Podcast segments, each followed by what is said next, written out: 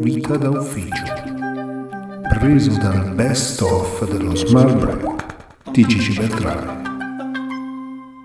Eccoci qua, benvenuti alla nuova puntata di Vita d'Ufficio, Vita d'Ufficio che prende spunto dagli smart break quotidiani delle 11 live su tutti i profili social miei, sono di Gigi Beltrame, eh, su tutte le piattaforme, quindi insomma volevo un po' ringraziarvi tanto per cominciare perché insomma questo podcast è veramente molto molto seguito, sta andando oltre le mie aspettative e dopodiché insomma sta crescendo anche tantissimo i commenti che ricevo live agli eventi tutti i giorni alle 11 quindi insomma volevo veramente ringraziarvi molto e in questa puntata abbiamo tre contenuti. Abbiamo una discussione su moda lavoro manager che qualcosa non va insomma sulle dichiarazioni di una manager in un evento di settimana scorsa. Abbiamo la trasposizione dell'ufficio con, con una piccola provocazione. Avete mai provato il teletrasporto in ufficio? È giusto per dare insomma, un senso a quello che raccontiamo il terzo contenuto è il paese con il migliore equilibrio vita-lavoro e indovinate quale sarà. Ed infine cosa imparare da Squid Game, quindi cosa abbiamo imparato da una serie televisiva su Netflix e cosa possiamo portarci nel lavoro di tutti i giorni. Non mi resta altro che augurarvi un buon ascolto. A questo punto partiamo con l'argomento del giorno, l'argomento del giorno che è estremamente discusso, insomma è stato veramente al centro delle discussioni da, da un po' di giorni a questa parte che moda lavoro manager qualcosa non va. Perché parliamo di questo argomento? Parliamo di questo argomento perché c'è stata una dichiarazione di Elisabetta Franchi durante un evento eh, organizzato dal foglio del PwC in cui insomma è uscita con delle parole forti e apparentemente estremamente sessiste, no? poi insomma sono venute fuori tutta una serie di smentite, no? però davvero la percezione della donna nel mondo del lavoro è quella che dice, che ha detto Elisabetta, per tanti imprenditori, per tanti mestieri, per tanti lavori, non dobbiamo andare solo a pensare ai manager o insomma alla grande industria della moda, alle grandi industrie in generale, ma pensiamo a tante cassiere, a, veramente c'è un, questo modo di pensare molto molto diffuso e che ovviamente va cambiato. Io vorrei ribaltare, ribaltare un attimino la situazione. Vorrei anche eh, far presente che c'è stata in contemporanea la presenza di Mark Zuckerberg a Milano e c'è stata poi quella foto che magari adesso vado un pochino a recuperare se riesco a trovarla qua ma l'avevo preparata quindi eccola in cui ci sono tutti i, insomma, i più importanti imprenditori del mondo della moda a Milano. Questa è la foto di Federico Marchetti su Instagram. C'è anche eh, Luca Colombo eh, sulla parte destra dello schermo che è il country manager qua insomma vecchia conoscenza personale e non c'è nemmeno una donna, no? quindi insomma anche lì sono nate nuove discussioni. Io vorrei spostare invece il tema su un'altra cosa. Oggi parliamo sempre di soft skills, anche qua all'interno degli smart break no? parlo spesso di come fare, cosa fare, eh, come presentarsi alle aziende no? e parlo sempre di soft skills, sono sempre più importanti. Le aziende molto spesso scelgono un manager in base o comunque un talento, una persona, una persona da assumere anche in base ai soft skill. Fai volontariato, fai, fai determinate cose, alleni a calcio, a basket, qualsiasi cosa, sei diventato istruttore di qualcosa. Sono tutte soft skill che rientrano ovviamente negli interessi dell'azienda perché uno capisce un pochino più, eh, conosce un pochino più quella persona, sa che ha delle capacità di interagire, interloquire, lavorare in team, eh, problem solving, quant'altro. Perfetto. C'ho un'amica che è Riccarda Zezza che, che, da anni sta facendo questa battaglia, quindi volevo un po' invitarla probabilmente nelle prossime puntate dello Smart Break a parlarne, no? che racconta come la maternità sia come conseguire un master. E io trovo che abbia assolutamente ragione, ma vale anche per la paternità, eh, se, se, vogliamo, ma per la maternità di più, perché perché impari a gestire delle cose in maniera diversa, guardi le cose con prospettive diverse, non sei più tu al centro di tutte le scelte, ma quella creatura che diventa sul quale insomma ruota tutto quanto. Ed è incredibile quello che accade, quante cose si imparano, si apprendono e ripeto Riccardo sotto questo aspetto andate a cercarla, eh, fa anche tante pubblicazioni oltre alla sua azienda, tante pubblicazioni per esempio sui blog del Sole 24 ore, quindi andate a cercare quello che scrive. È davvero un cambiamento di visione importante se noi dimentichiamo questa soft skill, quindi la capacità di una donna di gestire il tempo e mi rendo conto che anche questo è un discorso eh, sessista, eh? quindi usciamo un po' da, da, da, dagli schemi. Anche quello che sto facendo è un discorso sessista. Una donna che diventa madre, quindi ha una responsabilità diretta perché deve lattare, comunque la nostra società ci porta ad un certo tipo di eh, pensiero, ok? Questa donna ha delle capacità incredibili e vi assicuro incredibili, di poter gestire i problemi quotidiani in, in maniera assolutamente fuori dal comune, i tempi, gestione dei tempi, gestione del, delle risorse, gestione di comunicazione, perché quando un bimbo piccolo dorme, insomma tutti zitti, c'è difficoltà, però intanto vuoi, vuoi parlare, parlare con gli amici, con i familiari, cioè ci sono tante cose che nascono e crescono e si sviluppano in questi anni che sono veramente importantissime ed è una soft skills che invece di essere una, una cosa negativa dovrebbe essere valorizzata come una cosa positiva, cioè una mamma che ha gestito una certa serie di cose sa quali sono le priorità, ok? ma non solo sa quali sono le priorità, sa quanto tempo può dedicare alle cose. La stessa cosa vale per chi sta assistendo, insomma, un caregiver, come si chiamano adesso, no? quindi chi si sta assistendo i genitori anziani, eh, sa quali sono le priorità, sa quali, com'è la gestione del tempo. Non è una questione negativa, è una questione positiva. Se noi ribaltiamo questo concetto che ripeto è un concetto culturale, è un concetto culturale importante che va risolto ed è una serie di eh, bias, quindi di preconcetti che noi abbiamo che vanno cambiati, modificati, ripensati. Beh, se le vediamo le cose in questa maniera, beh, forse, forse avere una donna manager nella moda, che peraltro nella stragrande maggioranza dei casi si rivolge a un pubblico femminile, anche questa è un'affermazione sessista, me ne rendo conto, forse ha una visione diversa, perché nella moda ci sono poche donne, pochissime donne che fanno gli imprenditori e invece magari nel beauty ce ne sono di più, piuttosto che nei prodotti, nei detergenti, nella pulizia, perché? O nel food, perché? non, non c'è una ragione, no? quindi è semplicemente un preconcetto, un modo di vedere le cose e di analizzarle in maniera diversa. Non è che se uno lavora nella moda lavora 24 ore su 24 deve essere disponibile a prendere un treno o un aereo ogni minuto.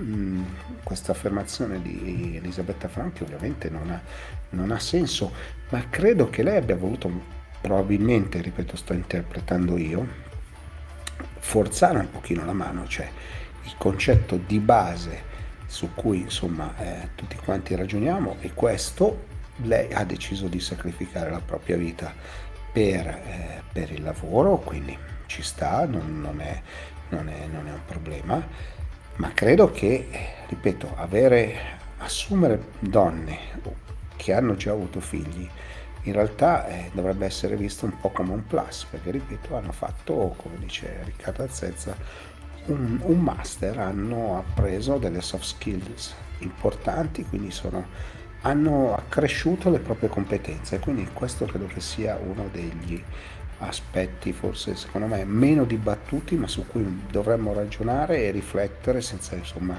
stare ad accanirci sulle polemiche che sono facilissime ma che molto spesso sono delle polemiche sterili che nascono appunto da, da preconcetti eh, insomma, di base. Vedo che ci sono dei messaggi, provo ad aprirne qualcuno, donne, aziende d'età è un tema molto delicato, non si liquida nei convegni in pochi minuti. Allora, nulla si può eh, liquidare in pochi minuti, ma soprattutto insomma diciamo che ultimamente si prendono sempre delle estrapolazioni di concetti per, per fare insomma delle, un gran casino, gran confusione, soprattutto i social funzionano bene sotto questo aspetto. Però vi dirò che funziona un po' il, quel vecchio adagio di, di Andreotti, no? purché se ne parli.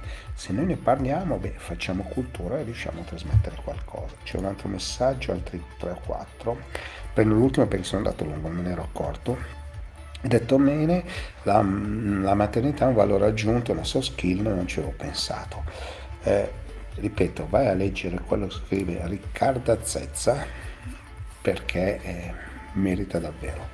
Quindi il telefono aveva fatto un piccolo passaggio eh, culturale ma anche operativo, no? la possibilità di comunicare rapidamente con qualcun altro, era già successo col telegrafo, insomma tante cose, ci sono tanti tanti cambiamenti, la pandemia ha fatto in modo che ci potessimo vedere attraverso queste camere e possiamo comunque comunicare, essere come presenti in ufficio. Questa è una forma di teletrasporto, no? non è quello di Star Trek che chiama insomma e si fa riportare su ma è tutto sommato una forma di teletrasporto, la possibilità di essere in presenza, sebbene non fisica ma digitale, da un'altra parte. Non voglio entrare nelle tematiche del metaverso, delle riunioni virtuali, insomma, non, non voglio entrare in quel merito. Restando però nella questione del teletrasporto, quindi della possibilità di essere da un'altra parte, questo ci permette di fare un, un salto culturale ulteriore rispetto al, al telefono, no? nel senso che io molto spesso oggi faccio delle riunioni eh, con le persone che sono in un'altra parte del mio ambiente, ma sempre utilizzando questo sistema non dobbiamo alzarci, non dobbiamo occupare una saletta, non dobbiamo eh, metterci lì e, e, sistemare tante cose, diventa tutto molto più facile, tutto molto alla portata per capirci di tutti quanti noi e questo è un cambiamento che è in atto, è nato da tempo ed è, una conseguenza no, della pandemia. Quindi c'è il teletrasporto anche in ufficio. Tanti mi hanno scritto no, sotto questo aspetto che è una rottura di scatole fare le riunioni con le cuffiette anche se sei in ufficio. Ma è una conseguenza di questo lavoro, forse l'avremmo fatto con una telefonata, ma attraverso lo schermo siamo ovviamente entriamo maggiormente in empatia, possiamo farlo con i colleghi che sono, non dico di fianco perché saremmo stupidi se fossero di fianco, però diciamo 3-4 postazioni più in là, possiamo farlo con delle persone che sono dall'altro capo, dall'altro capo del mondo, no? Questo è un grande cambiamento che abilita ovviamente la ricostruzione e riconfigurazione degli spazi negli uffici, negli spazi nelle case, ammesso che abbiamo la possibilità, sta, se, e se ci fate attenzione c'è anche un cambiamento dei luoghi di lavoro e di come stanno cambiando e delle opportunità. No? Ci sono aziende che offrono in riva al mare degli spazi di co-working eh, in modo che insomma ci si possa rilassare nei, nei momenti di tempo libero. No? Quindi questo è stato un grande cambiamento che eh, ci portiamo a casa. Vedo che ci sono molte domande in chat quindi la cosa eh, mi, mi, fa molto piacere perché eh, questo è un elemento importante. No? Io mi occupo sostanzialmente di tecnologia, no? Ripeto, non voglio entrare nel metaverso, nella presenza virtuale, nell'identità digitale, non mi interessa oggi parlare di questo.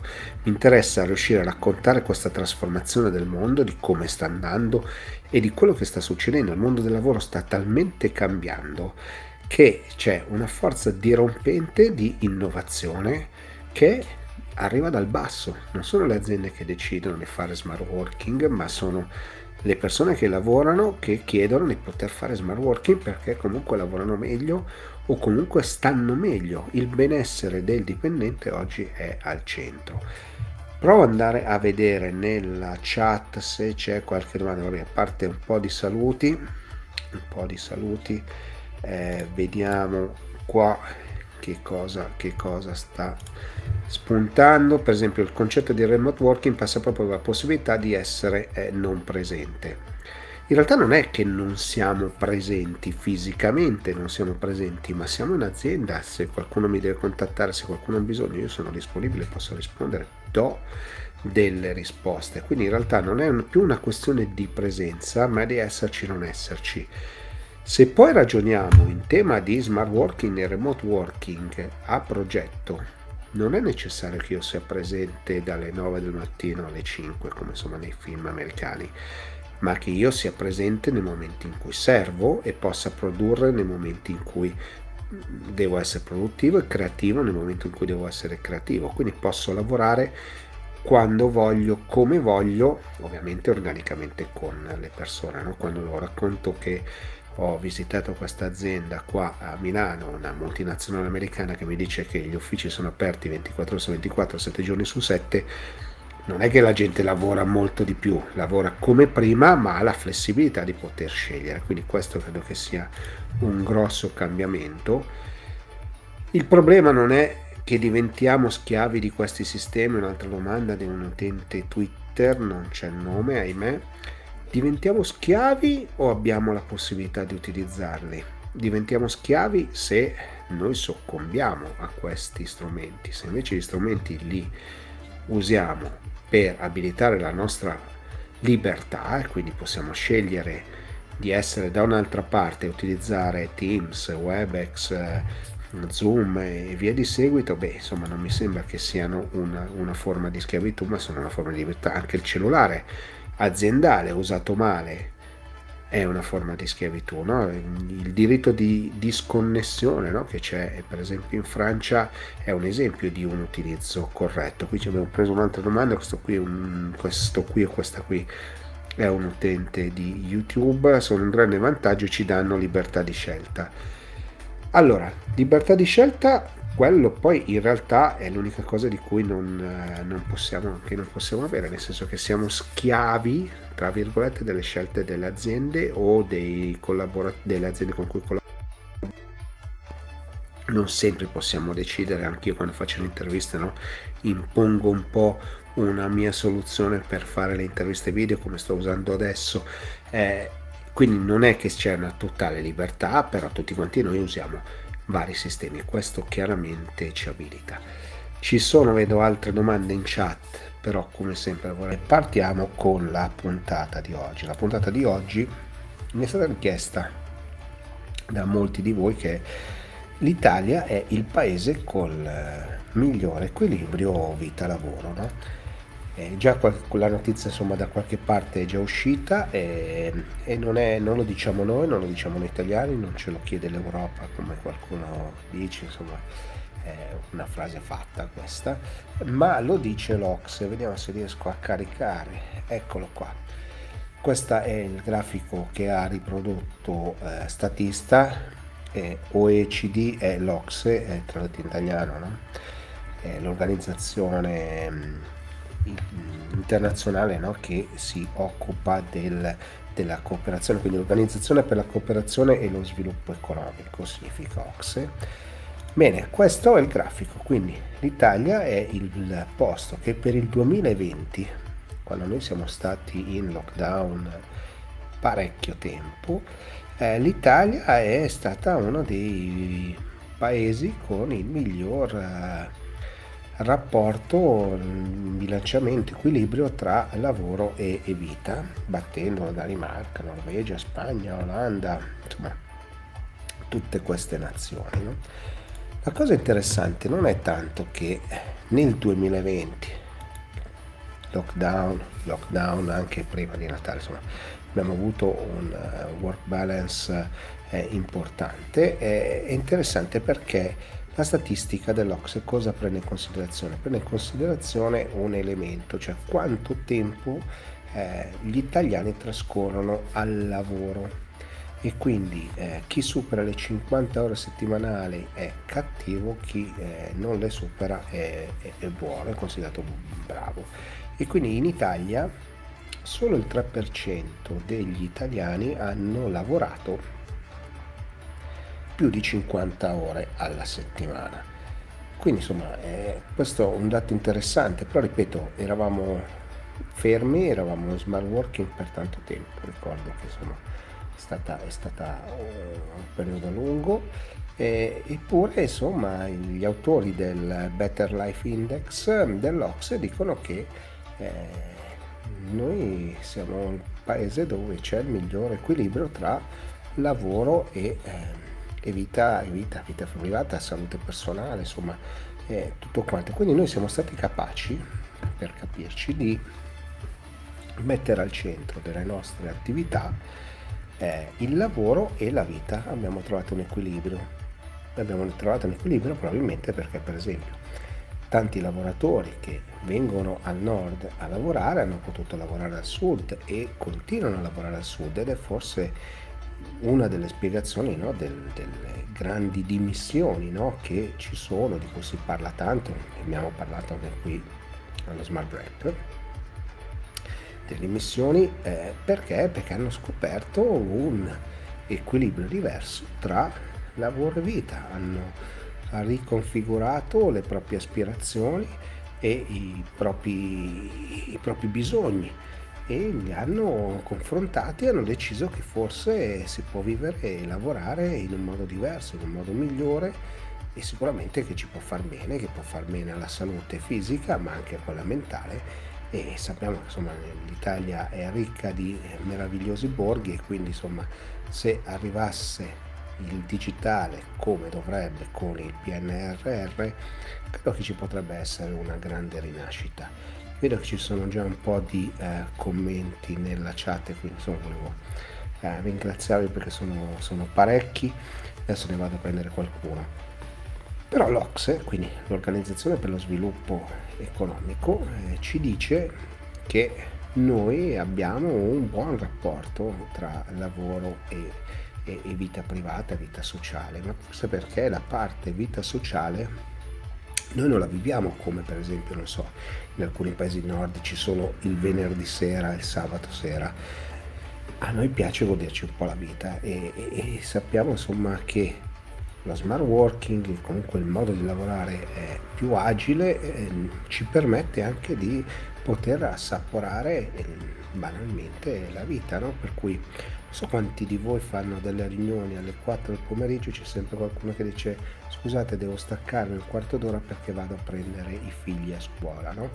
C'è sempre qualcuno che storce il naso, chiaramente, però capite da questa cosa quanto può essere vantaggioso. Si ferma la riunione, andiamo a berci un caffè oppure chiacchieriamo con gli amici, se l'abbiamo programmata ovviamente meglio e si riprende a lavorare e si, magari si va avanti in un orario che normalmente magari se fossimo in ufficio non potremmo fare. Ecco, questo è il cambiamento in corso. Ripeto, qualcuno storce il naso, per qualcuno ovviamente è un vantaggio, dipende poi dal, dalle aziende, dalle persone, dal, dal tipo di lavoro, no? Cioè non è che purtroppo lo sappiamo, lo smart working non è per tutti, però è un cambiamento, un cambiamento che è in atto, che è in corso da parecchio tempo e, e viene testimoniato che noi in Italia ce la stiamo cavando molto bene e dall'Ox, da, da quel grafico ve lo ripropongo perché merita assolutamente.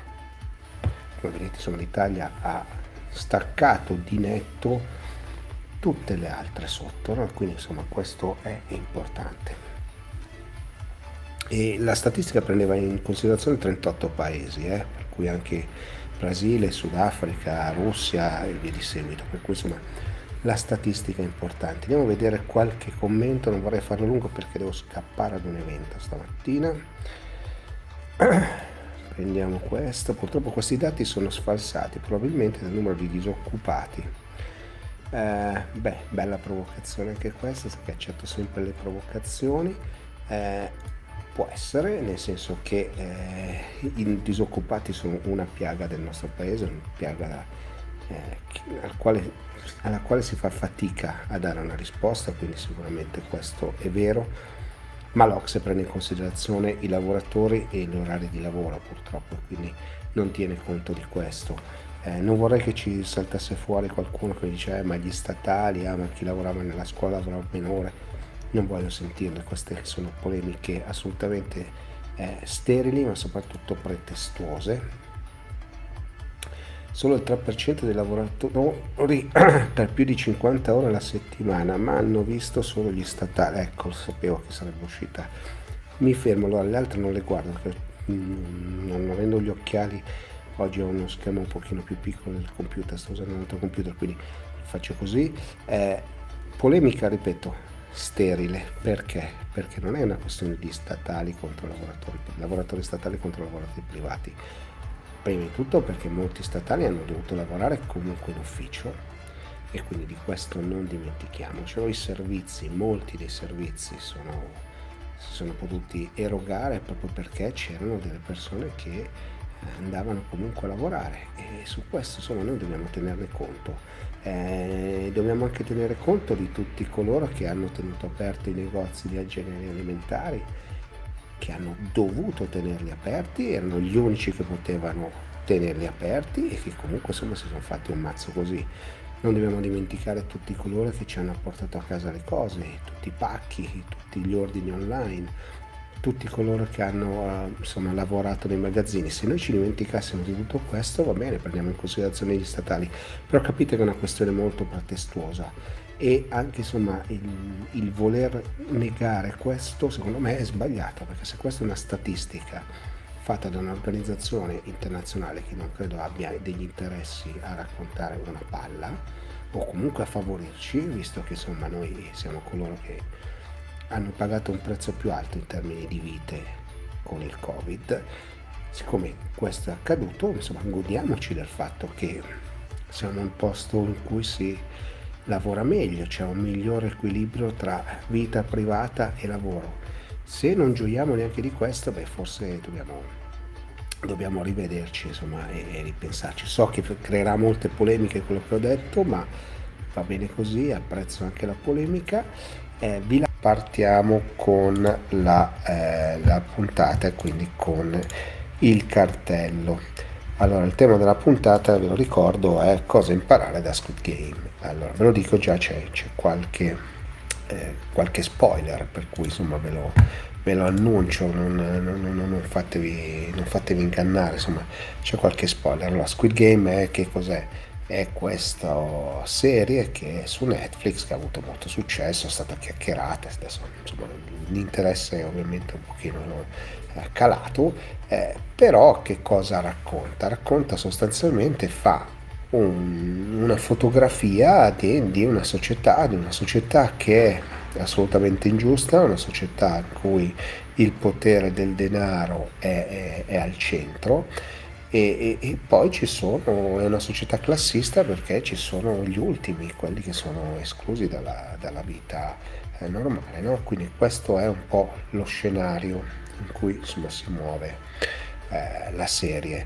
Non mi interessa tanto la gara, raccontare che è un survivor game eh, o, o, quant'altro, nel senso che non è, non è sicuramente questo lo scopo della, della, chiacchierata di oggi, però vorrei eh, riuscire a raccontare un aspetto che secondo me è stato poco eh, raccontato di, di, Squid Game, che è il come, come funziona. Cioè vincono sì, ma vincono i sentimenti, i buoni sentimenti eh, e sono quelli, sono la ricetta che tiene insomma incollati i telespettatori che suscitano la, eh, la curiosità di, insomma, di chi guarda questa serie, no? per cui abbiamo eh, questi che sono dei, definire, dei disperati, delle persone veramente ai bordi della, della società che eh, riescono invece a tornare ad avere un, insomma, qualcosa su cui credere eh, attraverso dei legami che sono dei legami sia di, di famiglia, eh, quindi legami familiari, ma anche insomma la, la, solidarietà e su questo secondo me dobbiamo, dobbiamo ragionare molto e por- cosa portarci a casa insomma da, da questo Squid, Squid Game, no? perché veramente noi abbiamo una società che ci porta a voler e dover primeggiare, no? quindi dallo sport e quant'altro, conta solo i vincenti, chi, chi non vince non conta nulla E i social ovviamente stanno amplificando questo concetto, se entrate sui nostri social, eh, se siete su LinkedIn, eh, questo è il mio successo, questa è la mia nuova posizione di lavoro, questa è la, la, l'attività che abbiamo fatto, insomma, e ci raccontiamo i successi, su Facebook o Instagram ci raccontiamo i nostri successi personali, quindi diamo sempre una narrazione no? molto, molto spinta su, sulla vittoria, sul successo, su, sul, sulla gara e questo ovviamente eh, spinge molto, la, la, la, mette molta pressione, no? E mentre diciamo che eh, la nostra esistenza umana è fatta di, fatta di relazioni, è fatta di, di, di, solidarietà, è fatta di, conoscenze, è fatta di, rapporti, no? E quindi dovevo un po', dal mio punto di vista, ed era questo poi lo scopo, scopo del, del racconto, no? quando tanti mi dicono come faccio a entrare in relazione con i miei colleghi, faccio fatica, sono sempre in smart working, non vedo più i miei colleghi, beh io credo che chi è stato capace di coltivare le relazioni umane anche a distanza, e ricordiamoci quei mesi in cui siamo stati tutti chiusi in casa, e ne attrae un vantaggio, ne trae un vantaggio nella vita e credo che questo sia uno delle, delle sia una delle lezioni più importanti che abbiamo imparato in questo periodo e, e davvero è una delle cose più interessanti, non tanto perché ci ha fatto crescere come persone, ma perché abbiamo riscoperto che cosa vale e cosa no.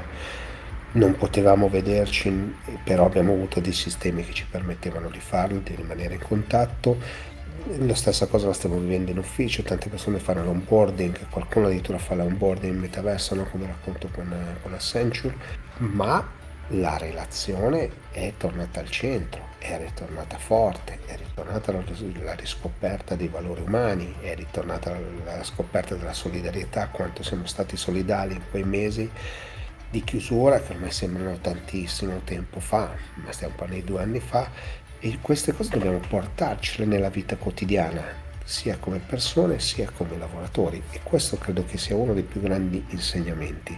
Ed è una delle cose che forse è stata meno apprezzata e meno compresa di, di Squid Game, ma che in realtà è al centro della questione. Cioè, non è banalmente una lotta quindi insomma, vedere questi che, che, che fanno quello che fanno, ma è il, il, valore delle relazioni, il valore di quanto insomma siamo capaci di fare e di costruire insieme. Credo che questo sia uno dei, dei, degli aspetti forse più importanti, eh, credere in noi stessi, il voler primeggiare, eh, riuscire a lottare contro tutti i problemi, le avversità della vita, no? tutte le, le, le cose che succedono, perché questo fa parte della vita, il percorso accidentato, non è un'autostrada tutta bella asfaltata, è un percorso accidentato, ci sono tante curve, qualche buca, vanno tutte schivate, però credo che questo sia una delle cose più importanti che dobbiamo portarci a casa in questo periodo. E, e su questo insomma, vorrei, vorrei che insomma, ci, ci ragionassimo, ripeto, quando parliamo di Squid Game o parliamo comunque di queste cose ci dimentichiamo il valore umano che era al centro di quella storia dove forse sembrava che la disumanità eh, rappresentasse il contenuto no? e quindi molti l'hanno dipinta così invece credo che sia proprio l'umanità a, ad emergere e su questo insomma l'umanità come sapete insomma, è al centro delle, delle, delle attività cui raccontano insomma quando faccio un racconto digitale io metto sempre un, un fattore umano Vedo che ci sono qualche domanda, non vorrei andare lungo anche perché poi la voce so che mi vedo già che mi sta abbandonando. Vediamo cosa riesco a caricare. da LinkedIn hai ragione, condivido la tua visione, dobbiamo coltivare le relazioni. Allora, le relazioni sono veramente l'elemento che ci ha permesso di progredire e andare avanti in questi due anni difficili, in quei mesi in cui eravamo tutti chiusi. Pensate a quelle città della Cina in cui anche ora oggi sono in completo lockdown, non possono uscire, non possono vedersi. Abbiamo imparato però qualcosa, davvero, abbiamo messo delle priorità, abbiamo dato delle non solo delle priorità eh, diciamo lavorative o personali ma anche collettive, no? cioè di come coltiviamo il rapporto con i nostri parenti, l'abbiamo cambiato, come abbiamo coltivato il rapporto con gli amici, l'abbiamo cambiato, come abbiamo coltivato ovviamente il rapporto con i colleghi tante leadership di tante aziende davvero sono cambiate, no? sono, si sono messe all'ascolto, sono diventate più aperte. Eh, anche il tipo di dialogo che c'è, io insomma, intervistando nei vari eventi, no? tutte le tavole rotonde, insomma, tutti gli eventi in cui vengo coinvolto, coinvolto parlo con queste persone, con questi leader no? e tutti quanti no? mi raccontano proprio questo, che è cambiata il modo di fare la leadership, il modo di raccontare le aziende, il modo di raccontare se stessi e, e anche le richieste che arrivano quando si fanno i colloqui. No? Le risorse umane mi dicono che insomma le richieste oggi, vabbè, al di là della richiesta dello smart working, eh, iniziano a essere molto centrate su, su, se stessi e su cosa possiamo fare, sui margini, ma anche sul welfare, quindi tutto ciò che contorna. Quindi c'è un grande cambiamento in atto, un cambiamento che secondo me è, è, è positivo e ce lo ritroveremo sicuramente nei prossimi anni. Siamo giunti al termine anche di questa puntata di Vita d'Ufficio, preso insomma dagli Smart Break che conduco tutti i giorni alle 11 su tutti i miei profili social, quindi cercate Gigi Beltrame sui profili social, insomma su tutte le piattaforme ci sono. E non mi resta altro che darvi appuntamento tra una settimana per una nuova puntata del Best of Vita d'Ufficio. Vita d'Ufficio, preso dal Best of dello Smart Break di Gigi Beltrame.